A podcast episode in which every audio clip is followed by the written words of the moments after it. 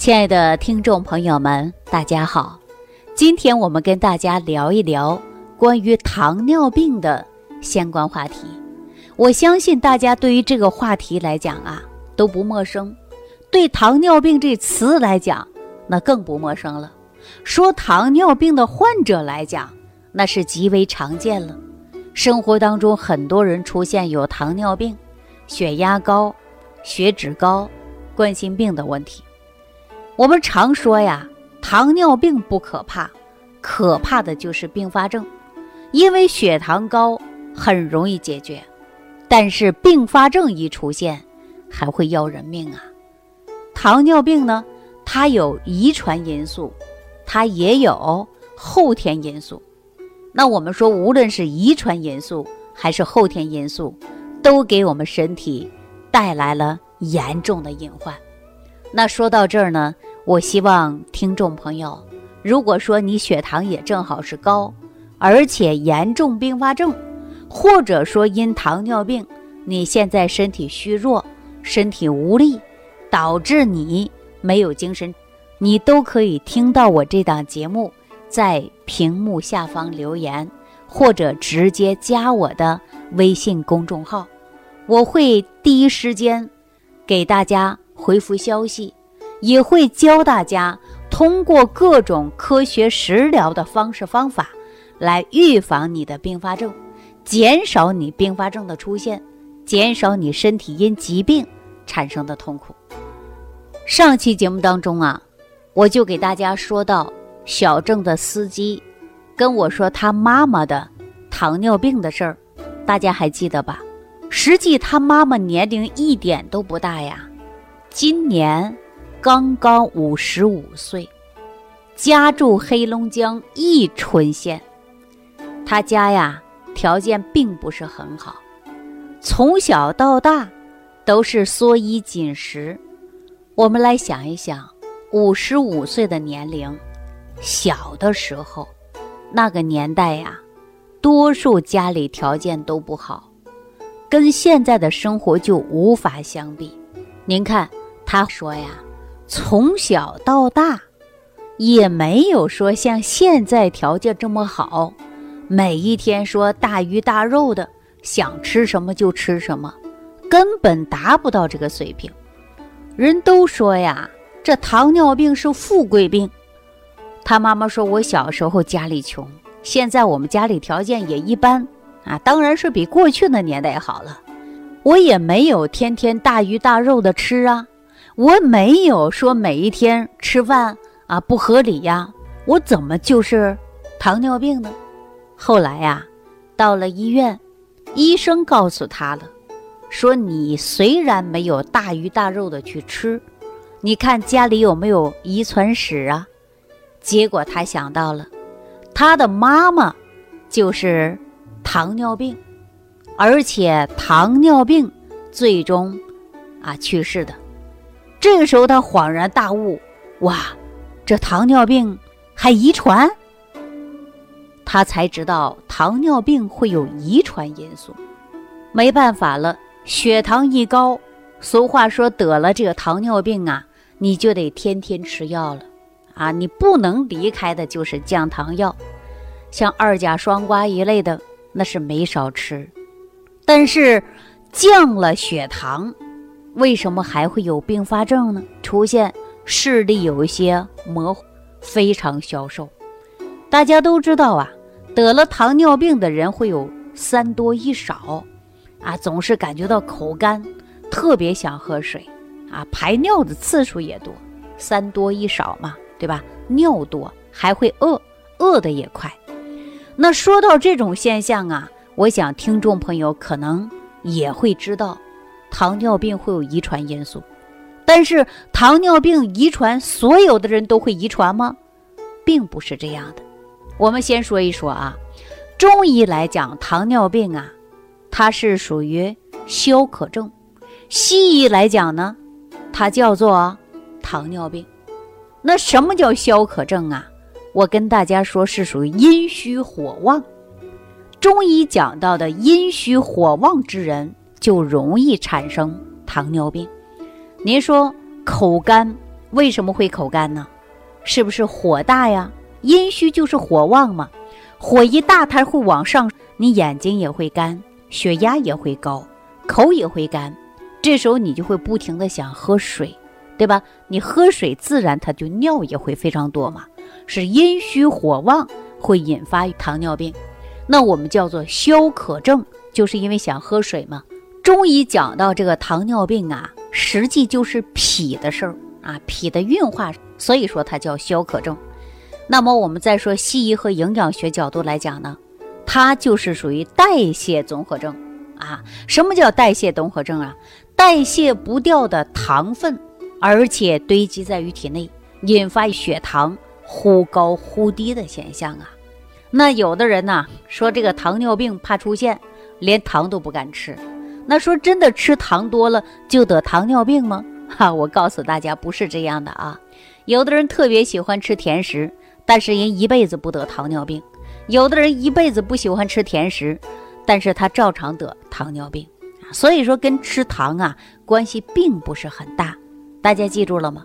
一说到这儿啊，我也想起来这样的一件事儿啊，我想问问大家，你知道每一年的十一月十四号这一天是什么日子吗？啊，十一月十四号，这是什么日子啊？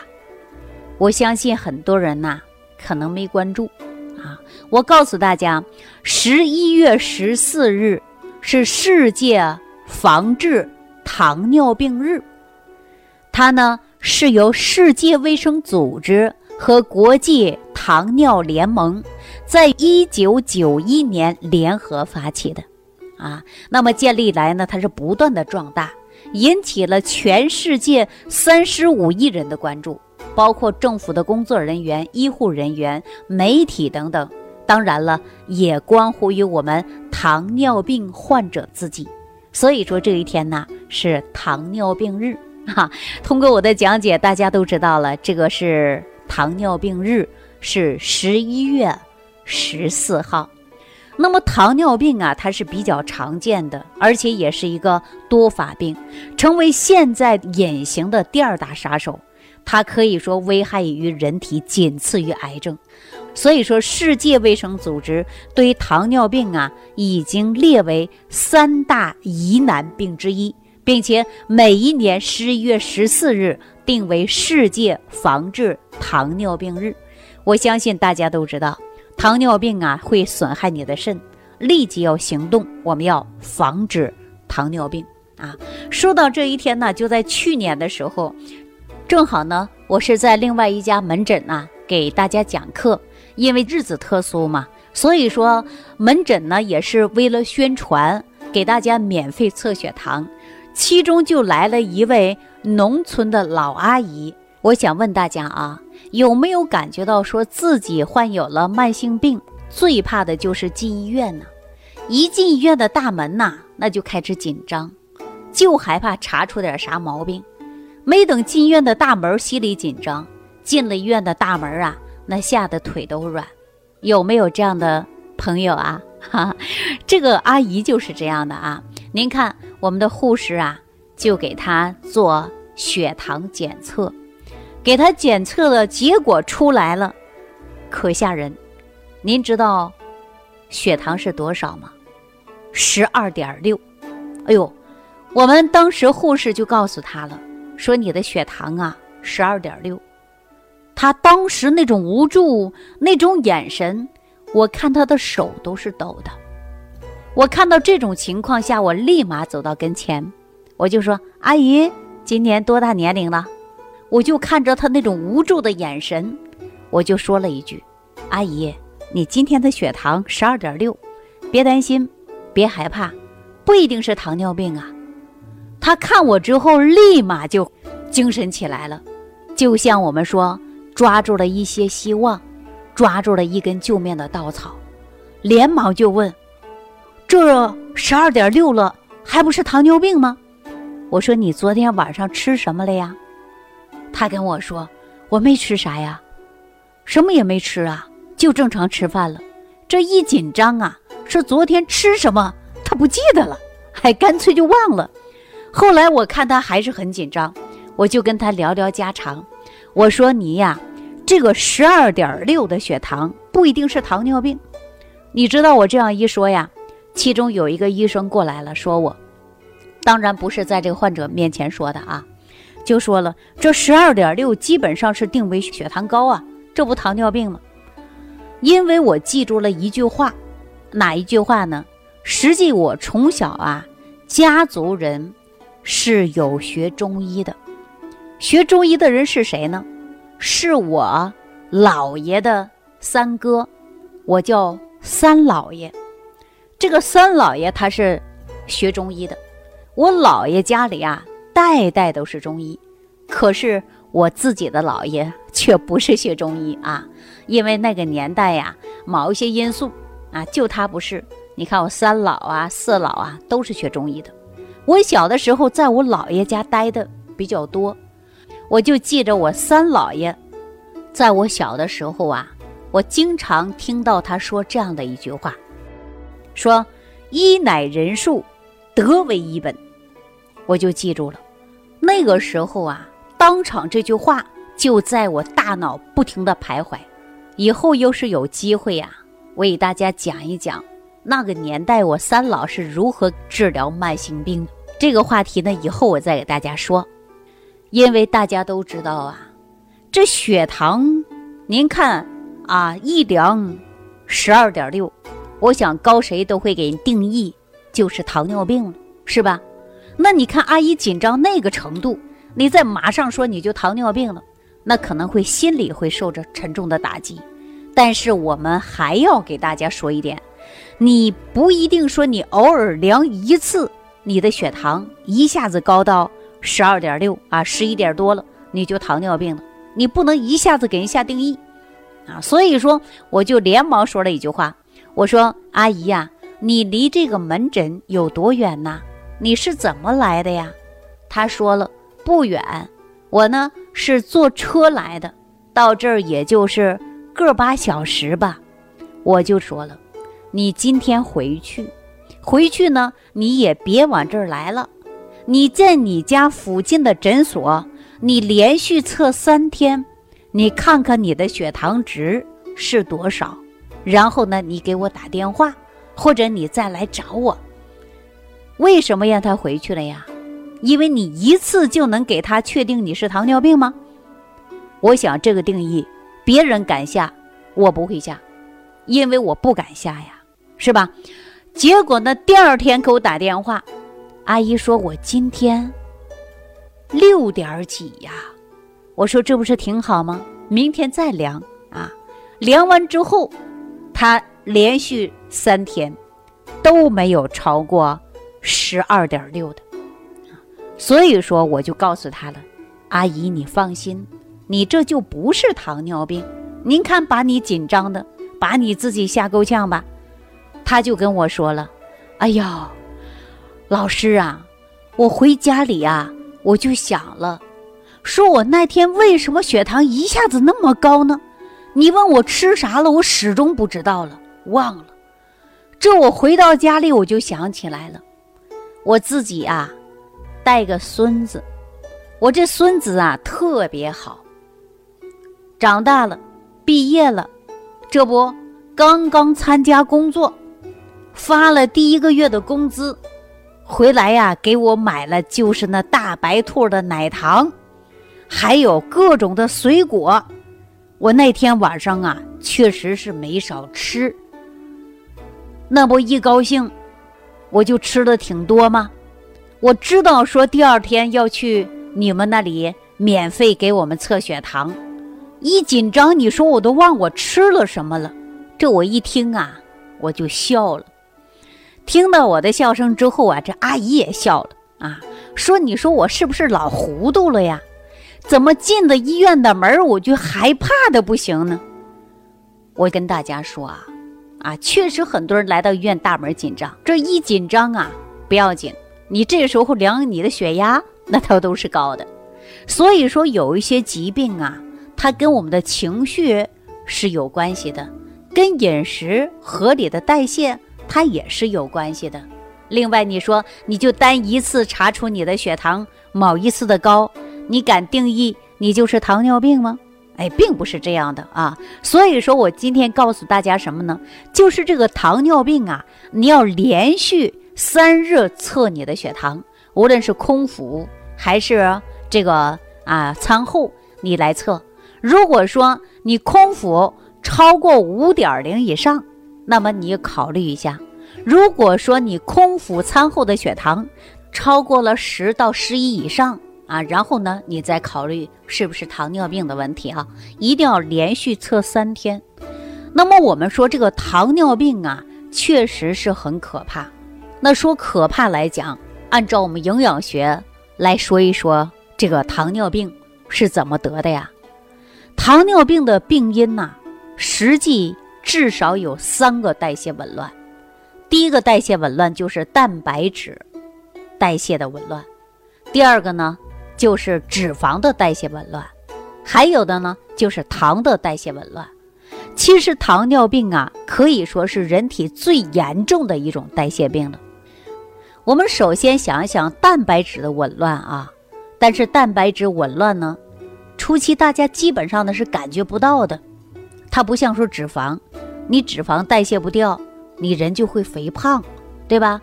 你糖代谢不掉，你就会出现呢，啊，口干口渴、想喝水的症状。而且我们也可以直接说啊，糖尿病的出现也会有血脂高，而且血糖高、血压高的问题。所以说，三大代谢紊乱就会造成胰岛功能差，不能分泌足够的胰岛素。所以说，我们叫做糖尿病的产生。啊，那大家说了，蛋白质除了我们吃的食物摄取，肝也是蛋白质和脂肪啊，还有糖的三大代谢中心呐。哎，如果说你肝脏功能不好，出现了代谢紊乱，也会引发的就是三高症，甚至达到四高。那我们分析了，第一个呢，糖尿病是有遗传因素。啊，它有遗传因素。第二个呢，就是生活当中造成了你代谢紊乱。那怎样能够鉴定糖尿病？如何知道自己就患有了糖尿病呢？记住了啊，不是你偶尔单一测一次血糖，说你血糖高了，那你就定义是糖尿病了。这种是错误的定义方式，大家知道了吧？那既然知道了糖尿病的根本。它是代谢功能紊乱，我们是不是就从三大代谢来解决糖尿病啦？对不对？经过我这样的分析，你觉得解决糖尿病还是多大的难事儿吗？哈，我相信大家都知道了。我相信此时可能有很多人呐，就已经在我的屏幕下方留言了，加我的微信公众号了，对吧？那节目一开始我给大家说了。像黑龙江哈尔滨，呃，郑总的司机啊，他妈妈是属于遗传性的糖尿病。那遗传性的糖尿病怎么解决呢？我刚开始说了，血糖高不可怕，可怕的就是并发症。那这个并发症是怎么得的呢？我来跟大家说啊，并发症就是你摄取的营养不足。您别忘记了，郑总的司机，他妈妈。遗传性的糖尿病，常年限制饮食，不敢吃这，不敢吃那，家里连个水果都不敢买，那就别说美味佳肴了。所以说他是摄取营养不足。我相信大家得了糖尿病的人都如此，什么都不敢吃。那我们人体呢，矿物质啊、微量元素啊、蛋白质啊、氨基酸呢，是不是都从食物来的？你摄取营养不足，你会产生并发症。我简单跟大家说，血管硬化，出现冠心病，出现了视力模糊，损害于肾脏。那咱就拿一个冠心病来讲，啊，那我跟大家说，是不是你缺少维生素 C，还有维生素 E，这两个维生素是不是软化血管的？那如果说你食物当中根本就摄取不到它，你是不是血管硬化老化？你是不是就变成糖尿病引发的冠心病啊？啊，视力模糊啊，然后呢，血液当中的毒素垃圾越来越多呀，哎，就是这个道理。所以说，我们要了解一些疾病的病根，你自然而然的你自己都知道我应该如何调整了。哈，我希望这期节目啊，大家一定要仔细的、认真来听，因为你认真了，你听懂了，你自己都会调整你的糖尿病了，对吧？那么很多人呐，一着急、一害怕，就会很紧张，一紧张呢，不仅是血压高，还会着急忘事儿，对吧？一着急一忘事儿，昨天吃的什么饭都不记得了。还有一种可能，就是一着急。人就容易上火，有的人一上火呀，他是牙痛；但是有的人一上火呀，他就会出现排小便的时候出现刺痛感。我们常说最近上火了，一上火之后排小便会火辣辣的疼痛，这种现象有没有啊？好，那今天的节目呢，到此就要结束了。我们下期节目当中继续给大家讲万病之源。说脾胃，收听既有收获，感恩李老师的精彩讲解。您的参与、评论、互动和点赞，您的鼓励和评价是我们的动力源泉。想要联系李老师的朋友，请点击屏幕下方的小黄条，即可联系李老师食疗营养团队，获得李老师的帮助。听众朋友，本次节目到此结束，感谢您的收听。